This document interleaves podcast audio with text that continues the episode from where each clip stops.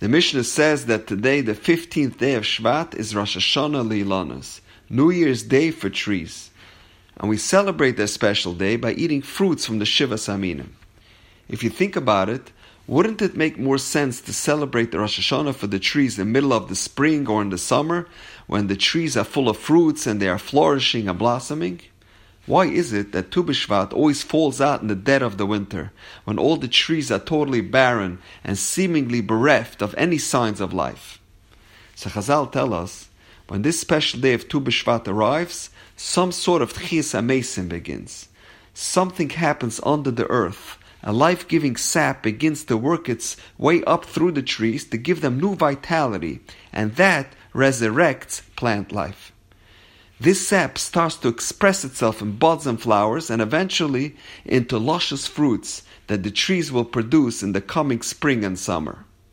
The Satmar Rebbe in his Sefer Divrei Yoel says that when the Mishnah says Tu B'Shvat is the Rosh Hashanah for the fruits of the tree, it's alluding to our fruits, our children. He says, on Tu B'Shvat, we are judged on how we are raising our children. Are we giving them enough shade? Are we supplying them with enough water?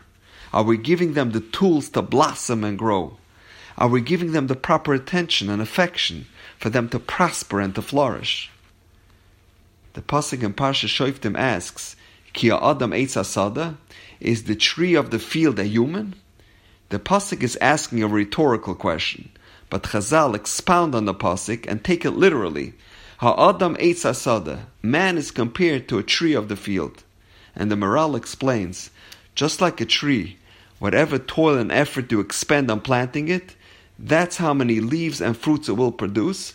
Similarly, a parent, whatever effort and energy they imbue into their children, that's how much they will thrive and grow.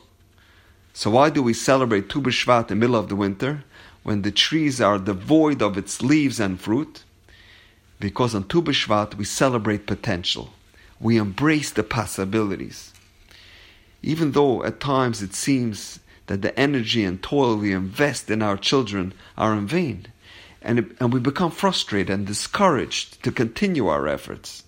But as Farah Magdoshim explained, even though it seems that we are not having any influence on them, we should still keep on teaching, keep on persevering, keep on going, because somewhere deep in the recesses of their hearts, it is having an impact.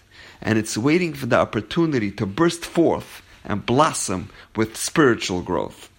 And this brings to mind a beautiful idea from the first Gary Rebbe, the Chiddushei HaRim. He asks, in Kriya Shema we say, and these words which I command to you today, you should place it on your heart, and you shall teach them to your children. Ask the Chiddushei HaRim, Al levavecha, you shall place these words on your heart, Bil vavecha, in your heart. Says the Gerrer Rebbe, sometimes we have a child and we reason with them, we preach, we talk, we try all different methods to educate them. And our words are not having an impact on them. And it seems like all our efforts is all for naught. It's falling on deaf ears. Their heart is clogged, nothing is penetrating. So we become frustrated and discouraged, and we give up hope. Says the Torah, V'hoi advarim eila. Don't give up hope. Take your words and put it al levavecha. Put it on their heart. You keep on talking, keep on teaching, because one day their heart will open up. And all that you've taught them, all your words, all your inspiration and encouragements will slide right into their hearts. On Tu B'Shvat, we are given this special gift, that sap, the opportunity to ignite that indestructible spark of one's godly soul that lies dormant beneath the surface. And now we know. Have a wonderful day.